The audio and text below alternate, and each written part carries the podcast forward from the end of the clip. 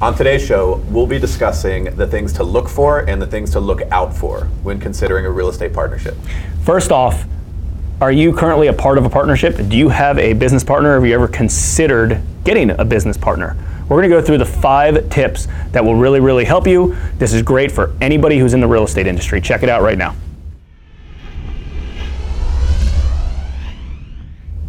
Hey guys, today we are discussing the five most important things to consider when starting a real estate partnership.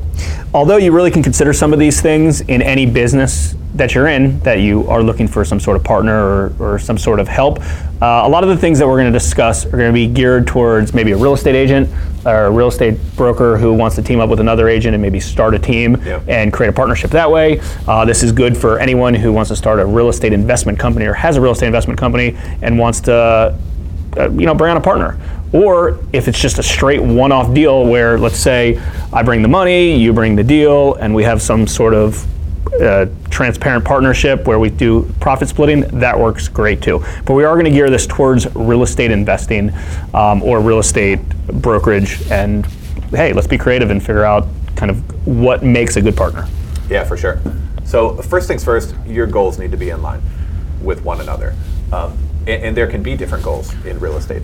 Like, for example, are you looking to, um, you know, fix and sell properties this year for that kind of profit, which is fine. Um, is it a long-term play? And sometimes people even conflict in the same deal. A friend of mine develops apartment buildings in Arlington, Virginia, and he was saying that the capital investors, there's a number of them because they do pretty big stuff, so they have to, you know, pool their money together. Some people want to hold, and some people want to sell as condos Yeah. every project that comes up, divergent agendas. So, I mean, i it's tough when you're talking about a dozen people or something like that, but when you're talking two, which is, you know, more common for a partnership, just get your goals lined up. Yeah, I think that's probably the most important thing. I mean, eh, it's kind of weird to, to say this, especially on camera, but a lot of people, the financial outcome of your projects is not their number one goal. And I know you may think, like, how can that be? Well, someone may say that, but then when you kind of dive in and work on a relationship, it's listen, we can't put an extra $10,000 of improvements in this house, although it will be the best house if we do it, but we do not have that in the budget to do that. You need to you need to follow the game plan. So obviously kind of learn a lot related to, to people's goals, but like what Chris said, you know, maybe a long-term play, maybe a short-term play. And the tricky part about partnerships in general is people's situations change. Their marital situations, their financial situations, their personal goals, and it's and, and that's hard when that happens. I'll give you for example, let's say you both have two full-time jobs, you want to start investing in real estate, and all of a sudden you say, "Listen, we're just gonna, we're not going to take any of the money out of the company. We're going to just roll roll it in. We don't need the money out. We each have we each have full-time income. We're going to let's say we make twenty thousand dollars in a flip. We're going to put it in the company, and we're going to roll it and roll it and roll it. Well, that's great right now, but what happens in the future? All of a sudden, maybe someone says, "Hey, I want to do this full-time," and the other person says, "I don't want to do this full-time, but I'm going to need the money out." This person wants to keep the money in. Just things to consider. Again, there's no right or wrong, but these are things that consider you have to consider when creating this partnership. Yeah, you can't predict the future, but you know, do your best to address all this kind of stuff up front. Um, okay, number two, complementary skill sets. It's important to be, I think, good at some of the same stuff, and also good at different kinds of things, and complement one another, and ha- try and shoot for that one plus one equals three dynamic. Yeah. Yeah, I mean, all of a sudden, you can't be a gangster rock star and then bring in someone down here that maybe only knows this little small bit of the industry. Yeah, they're going to help you kind of short term, but if you guys don't have aligned skill sets or stuff that, hey, I'm really good at this and I'm really good at this and I'm really good at this and I'm really good at this. But if you're really, really good at this, or this other person's really, really good at this, and that other person is not really good at much of anything, it's just, it, it's a disaster waiting to happen. Yeah, yeah, that was uh, number three. Is in general having a similar ability level.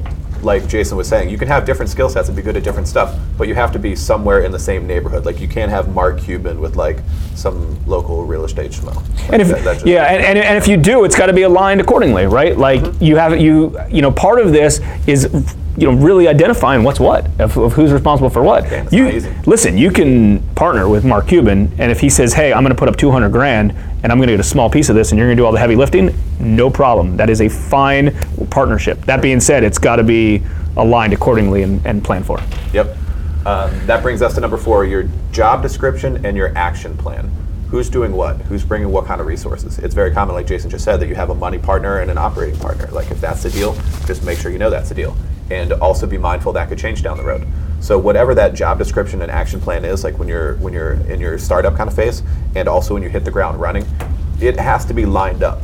Um, if you're both operating partners, for example, you need to be somewhere in the same neighborhood in terms of work schedule and everything else, because people are going to perceive things like that. Like, you know, if somebody does 70 hour weeks and somebody does 10, like it's not going to be all that compatible. So just who's doing what and the workload and volume and everything else should be in the same ballpark. Yeah, especially you know who's kind of front of the house, who's back of the house, depending on what type of operation you are. You know, a lot of us who start businesses have very heavy sales backgrounds, or we're into sales and we're into you know, True. making money, growing, selling, stuff like that. And don't get me wrong, it's good to have that same type of partner, but sometimes you could clash when you do something like that. You know, sometimes it's, hey, I want to be front of the house and I want to grind and I want to grow and I want to bring everybody into this front door. And then after in the front door, I want you to take them down and I want you to, to, to operate and manage and manage it. You know, think of like a real estate team. Um, and you're great at sales, you're great at, at bringing in new clients. Uh, and then maybe your partner is manages you know, maybe more of like a CFO role, role, right? Like they manage the finance stuff, they manage the accounting stuff, they manage the operations, they take it from here all the way all the way to the closing. There's a lot of situations like that. So again, a lot of this just kind of goes back to the beginning of setting the expectations, setting setting the goals, and making sure you're right, uh, really aligned of exactly what you're doing. You know, obviously you can change things up. Uh, you know, but you know, when we started, for instance, a lot of the stuff that we did overlapped, right? And then we tried to have more, yep. not permanent roles, but I identified, defined roles yeah. of exactly who was doing what, and and our jobs and our roles every day overlap.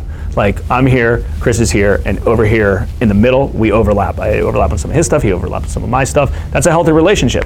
But you can't just question everything that somebody does. Like if you if he's responsible for doing something, he's responsible for doing stuff. I can't question it. I can talk to him about it and say, hey, why'd you do this? Or maybe you know we can figure this out. But if he's running point, and if you're letting that person be responsible for something, let them be responsible for it.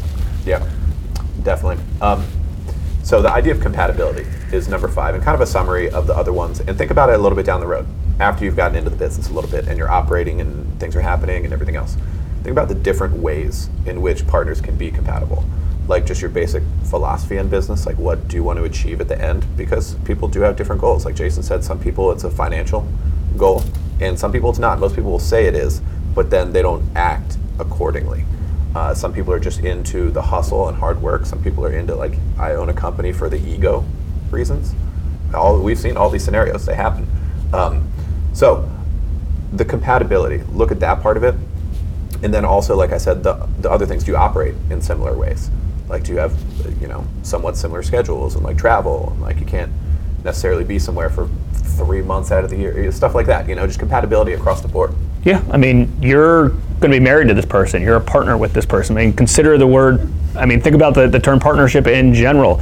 Can you get along with this person? You're going to see them every single day. You're going to have you have a lot in common. Maybe behind the scenes you don't have a lot in common, but you but you kind of do, right? Do you have similar philosophies, uh, similar backgrounds? A lot of that stuff is taken in consideration, and you know, and we know so many real estate investors that say, "Oh, well, this person's just putting up the money, and I'm responsible for everything else." That's great, and and, that, and that's fine, and I hope that hope that works out. But there's a much more deeper approach to this than, you know, hopefully that works on that first deal. But if you're really trying to create a business and turn that into thing into things, just like Chris said, related to compatibility, you got to make sure you everything everything is aligned and you really are on the exact same page on a regular basis. Or if not, it's just going to be toxic and you're just going to want to get rid of that person. You're going to do whatever you got to do to either screw them or figure out a way to just get out of it. So screw them, not in that tense. Screw the, screw them uh, by, by you know telling them to go pound sand. Yeah. So if you could, guys, uh, give us a partnership story of yours, uh, a success story, maybe one when things went sideways and why, just so everyone else who's uh, checking out the video or listening to this on audio can can learn from your story as well. Absolutely. As always, like, comment, share, subscribe. Thanks again.